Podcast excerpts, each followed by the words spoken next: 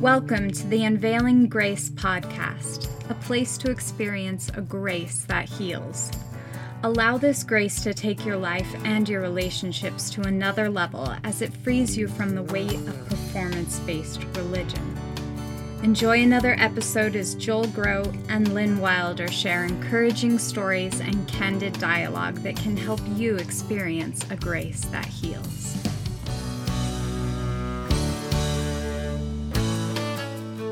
Welcome to another episode of the Unveiling Grace podcast. I'm Lynn Wilder. And I'm Joel Groat, and we are delighted you are with us. We're in part two of John Kim's story. John was raised in an LDS home. Uh, we learned in our first episode that his life, even though so much of it was probably pretty typical, normal for an LDS culture context, growing up just north of Salt Lake City, um, he had the added element of um, being on the autism spectrum that kind of complicated his life a little bit. And when we ended up with our last program, he was talking to us about what he was thinking and feeling, anticipating going on a mission, because that's where he was. That's what all his friends were getting ready to do. So, John, welcome back to the podcast and go ahead and kind of pick up where you were and what was going on there in terms of mission preparation with your family, expectation, and what you were feeling and struggling with, and what happened with all that. Yeah, will do, Joel. Thanks for having me. Absolutely. So, uh, yeah, uh, when I was a senior in high school, they changed the missionary age for boys from 19 to 18. And that worried me quite a bit because you know, I thought I would have like an extra year to mature and prepare and maybe uh, find the answers to all my questions about Mormon doctrine and history that I was wrestling with. Um, but now, like the deadline was closer, and I was I, I was panicking quite a bit. Um, and I felt a very intense pressure to go on a mission. Um, not because my family was pushing me, actually, though. Um, they made it clear to me that they would be okay if I chose not to go on a mission. Okay. Um, but I placed enormous uh, pressure on myself because of girls. Um, Yeah, so uh, you know, like since since the time you know they're three, uh, the Mormon Church teaches kids like you need to get married in the temple, and they're having the three year old say it back. We we will get married in the temple, like uh, yeah. um, to, you know, to a return missionary, like um, right. so uh, because of that, um, knowing that like this temple marriage stuff was central to Mormonism and to their works righteousness, um, I felt an enormous pressure to go on a mission because you know not being the most socially adept, uh, you know I would need all the help I could get to attract a mate. Um, and uh, so yeah, just this huge pressure. I felt like I really had to go to be a good Mormon, but I was also uh, incredibly unworthy to go. Um, because uh, yeah, like I was um, you know, full of sin. Uh, you know, I was lying. I was uh, stealing. Even I was uh, making a lot of ruckus. Um, and I was also uh yeah, uh, caught in the grips of a pornography um, addiction. Because uh, my my parent my parents were on the cusp of the internet generation. They didn't quite understand how bad of a jungle it would be. Yes. Um, and so, yeah, when I uh, stumbled across it, um, maybe around fourth or fifth grade, like it was early. Um, like I was just hooked. Not not necessarily because I wanted to, um, but because it started this huge like cycle of guilt and repentance and air quotes and guilt and repentance. Right. Um, Yeah. and yet a growing attraction because it is addictive and it is a draw. I say because my son was in fourth grade at a Christian school when he got exposed to it and started spending all his recesses in the library. Um, oh So- man, that's rough. Yeah. so Uh, yeah. So it's it's Mormon doctrine, or at least it was where I was taught. Again, I talk to people and they don't seem to agree on this, and it boggles me. Um, but at least the way I was taught, it was doctrine that when like you repent of your sins, um, and it's not uh, it, it's not you turning away from your sins and turning to Christ, which is what I understand to be the correct definition of repentance. Um, the Mormon one is no, when you do something sinful, uh, you got to um, say you're sorry to Heavenly Father, their uh, false idol, and uh, uh, promise to never do it again, and then you got to keep that promise. Um, now, if you do that repentance repentance ritual and then commit the sin again, not only have you incurred uh, the guilt of that sin, but you've also incurred the guilt of breaking your promise to Heavenly Father and the original guilt of your past sins um, uh, is reapplied to you. Um, and so, All come back on your head, right? Yes. Doesn't it say in D&C? Yeah. yeah, D&C 82, I think, the former sins return. yeah, okay, good to know that is actually scriptural. Um, Yeah. uh, but to them, but uh, yeah. So me with you know my uh, logical mind, it quickly became apparent to me that like, crap, like this is an exponential growth of guilt. Uh, because every time I was sinning, I was not adding one sin to my bucket. I was adding one plus one for breaking a promise, plus uh, all the previous instances of sinning and promise breaking. Uh, so it quickly balloons like out of control, and it quickly became enormously soul crushing. Um, So, John, had you gone to church authorities with this? Because they do keep record of it. And if you go back to even to a different bishop and commit and and confess the same sin, that becomes quite an issue. Yeah, so um as a teenager in the Mormon church, uh, they have you do um temple baptisms for the dead. And in order to go to the temple, you must have your temple recommend. And one of the questions is are you keeping the law of chastity? Um which means, you know, abstinence uh from at least the way I was raised, it was abstinence from uh, all sexual impurity before marriage. Yes. Um, and so the first few times I went in for that temple interview, um, you know, I, I was honest about it and, you know, confessed to my bishop, yeah, I, I've been, you know, watching pornography and doing this. And uh, the natural result is that I wouldn't get my temple recommend. And then, you know, all the boys and girls would come home from baptisms uh, the next Sunday and ask, hey, John, where were you? right? Oh man. So there was this whole like social shame thing, and uh, I eventually decided to just lie whenever I got to that part of the Temple Recommend interview because I couldn't figure out how to stop. Um, I couldn't figure out how to escape uh, because all the methods they gave me, being uh, Mormon scripture study, uh, additional prayer, you know, additional church Yeah. activity, none of that was working. None of that was helping. I was promised blessings and none came. Um, and so, uh, because I was still uh, very much a true believing Mormon at the time, I the conclusion I came to was that I was uniquely um, broken and evil and cursed by God. um, wow. and that was so hard. Uh, And you carried that through starting in fifth, sixth grade.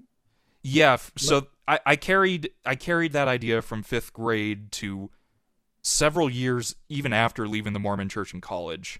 Um, it was a very powerful idea. The the idea that uh, I was broken. Um, uh, and flawed in some way. yeah, because the fixes I was being prescribed weren't working. Um, And it couldn't ever be the problem of the fix.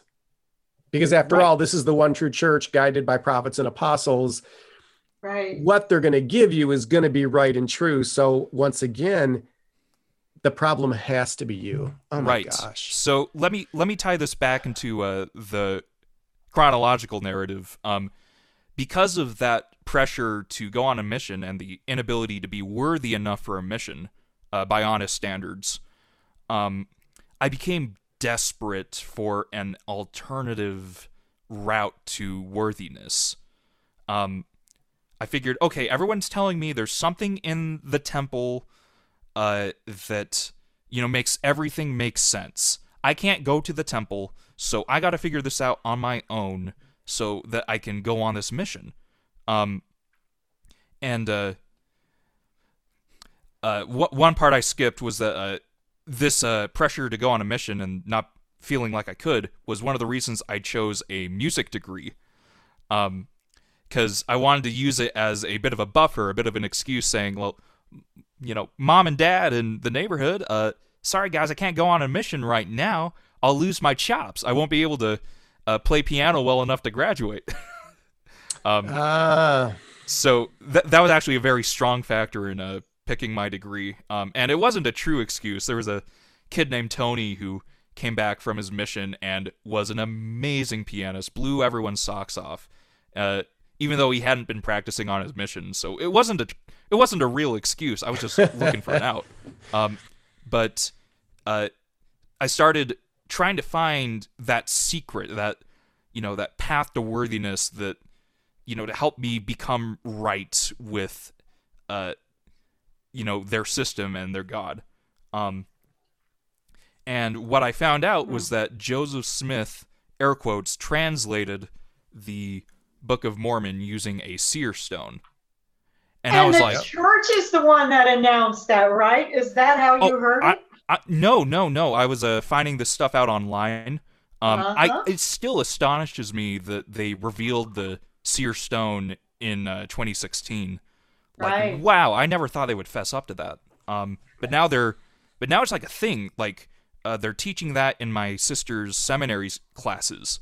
Like Joseph Smith used a seer stone to translate the golden plates. Like, I'm like, whoa, this Yeah. is changing rapidly. well, they can't they can't avoid it anymore because Right. for decades, ministries like ours, we had an article on the Seer Stone back in like the late 90s, early 2000s, and we would always get complaints from Mormon people saying, That is so not true. That's an anti Mormon myth. You guys need to take that down. And we're like, No, look at the historical sources. And as the historical sources just kept mounting and building, the Mormon church had to do that topics because But what I love, this is what I love that it did to John. So John, where did where did the seer stone lead you once you were gone to college? Yeah, Oh man, uh, yeah, my first year of college, I found this out, and I'm like, this is it, stones, let's go. So I went to a New Age shop and bought a bunch of spirit crystals, and, and uh, I, I kept them with me like always. They were always in my pocket. Uh, I would sit down to class and I'd spread them in a row across my desk according to their chakra alignment, and uh, like I'd take them to exams and uh, juries, which are like uh, music performance exams, where all the professors gather and they see if you can actually uh, play to their specifications. right. Um, and so I would put all these spirit crystals across the top of the piano. so what was your what was your line of thinking then? How did you tie Joseph Smith and Seer Stone into this new age crystal chakra genre? Can you give us a little insight into the trail your mind took to go? And were you thinking, hey, if it worked for Joseph Smith, it should work for me? Yeah, it it was something similar to that. Um, it, it was very much more an emotional decision than a logical one. Um, I, I was just desperate for a alternative pathway to wor- worthiness. Um, Okay. and so I would take whatever I could get, but like, um, yeah, the the other factor was that um, near the end of high school, I was starting to become more liberally minded. Like now, I'm a diehard like bibli- biblical conservative, but um, How does that happen? By God, right? yeah, yeah. Uh, but um, I was I was starting to like think th- through things in a more liberal lens. Um, I remember having like some real uh, big issues with uh, the church's stance on gay marriage because this was the Obama years, um, and that was a hot Right. topic. Um, and the only answer they could give me is like God works in mysterious ways. We're not meant to know everything in this life, but all will be revealed in the next. And like, no, that how does that make any sense? Uh, so, um, now I understand that uh, the gay marriage issue um, has an actual biblical basis. It's a rejection of God's design and His sovereignty, and you know it it makes perfect sense now. But because Mormon theology by necessity has to be paper thin, uh, they couldn't Yeah. give me anything like that. Um, and so I was leaning towards uh, the left, and uh, they're super into yoga and health food and uh, New Age. Um, and so, yeah, it was more just like I, yeah, I'd say it was just more an emotional connection. Here was something that looked like it could provide righteousness and worthiness without having to go through the prescribed Mormon system. right. And there And- wasn't and a I think- necessary. Go ahead, Lynn. I think that's a, s- a not real unusual place to go after Mormonism. So there's several things about Mormonism that kind of set you up for New Age theology, right? Yeah, Right. And, and looking back on it, it was uh, the Lord's hand guiding me down this specific path because it was because of the crystals that um, I started seriously questioning the Mormon Church. Because uh, one day, I think it was like January of my freshman year, uh, my mom confronted me and she said, "You know, you know these crystals are like demonic, right?" Huh. and, and, and she's not wrong, but like, uh, she's like, you, you know, this is like satanic. Like, really, please consider stop using these. Um, and right there in the kitchen, uh, I had this very visceral experience. It was like, uh, it was like my world shattered into a thousand pieces of glass and then fell to the floor. Um, it was very visceral, and I was confronted with this impossible, paradoxical reality. The stones were good for Joseph Smith, but bad for me. Yeah. Wow. That's that wonderful black and white white brain of Yes, yours. yes. I love that. Um, and I couldn't reconcile that. Here is something that was both black and white at the same time. Something didn't add up. Yeah. Um, and so Now, did Uh, you did yeah. you ask your mom that? Did you say, "But mom, Joseph Smith used a seer stone to translate the Book of Mormon"? I think Or- I think I did, but I don't remember how she responded. Um, whatever it was, it wasn't good enough for me. yeah. because I was very arrogant uh, between like uh, 15 and 22, like very arrogant. Oh my man, oh man. Um, but uh, yeah, like, and so because of this experience, um, I started looking into the church way more deeply than before, and I started realizing that things weren't adding up. Um, one of the uh, biggest ones for me was reading uh, the diaries of Lucy Mack Smith, uh, jo- one of Joseph's sisters, um, where she recounts an experience of uh, Joseph presenting her the Urim and Thummim, one of the artifacts alongside the golden plates. Um, uh, he handed it to her covered in a cloth. He wouldn't let her take off the cloth. And uh, as she felt it, uh, sh- she writes in the journal that like it very much felt like a pair of spectacles. Um, and according to the Book of Mormon, this was an artifact, you know, before 800 AD, created by the American Israelites.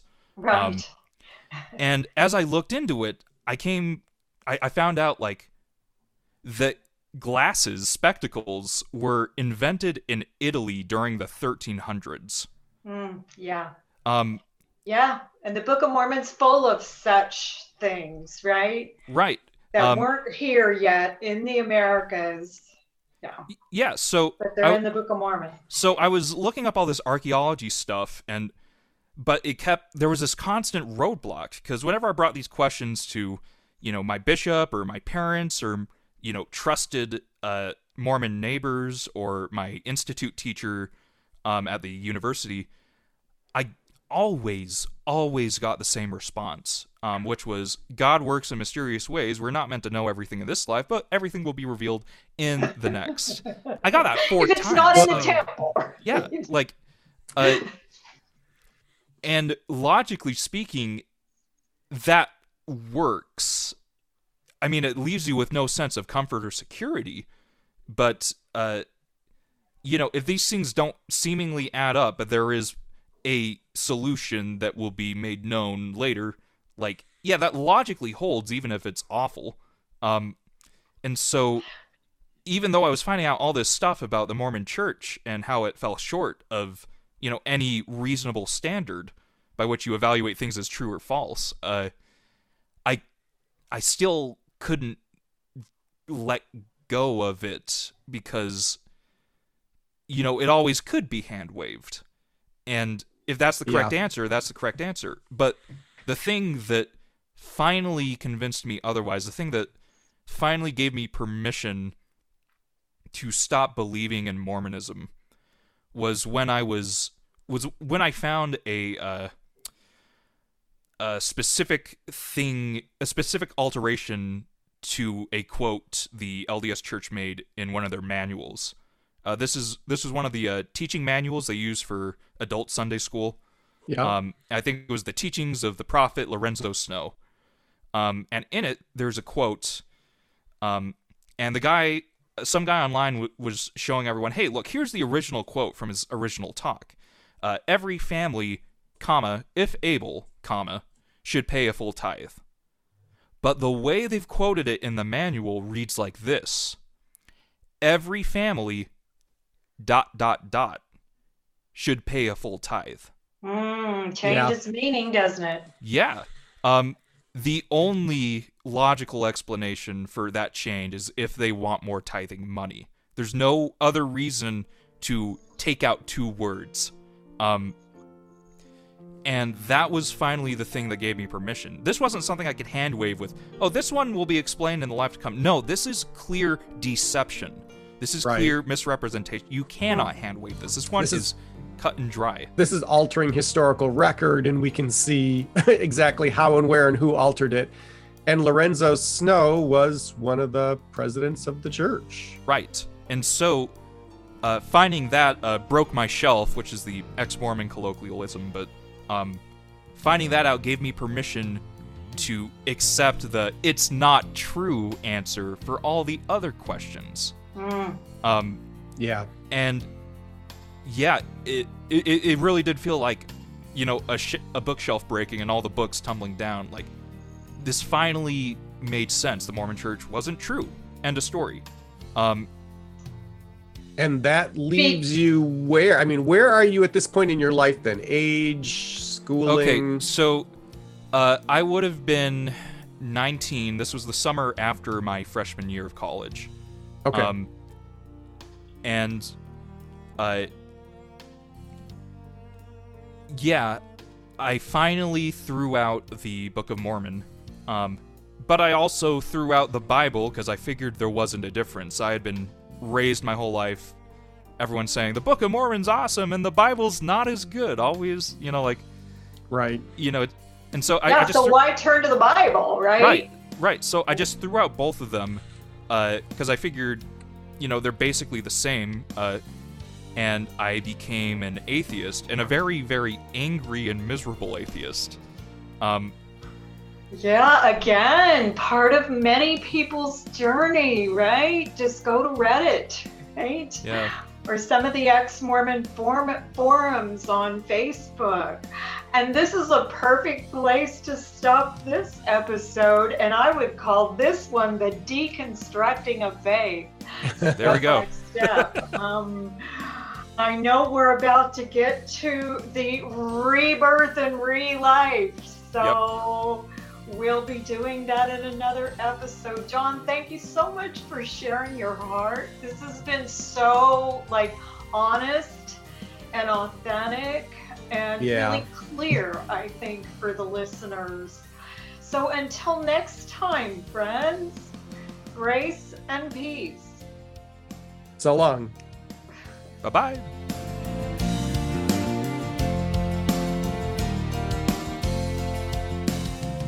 Thanks so much for listening to the Unveiling Grace podcast. You can find show notes and leave us your comments and questions at unveilinggracepodcast.com. We have an exciting announcement. Micah Wilder's new book, Passport to Heaven, is out, and for a donation of $20 or more to the podcast, we'll send it to you.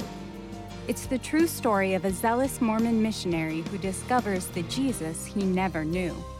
Just go to unveilinggracepodcast.com and click on the Micah's Book button to get yours. We appreciate your support of the Unveiling Grace podcast, where you can experience a grace that heals.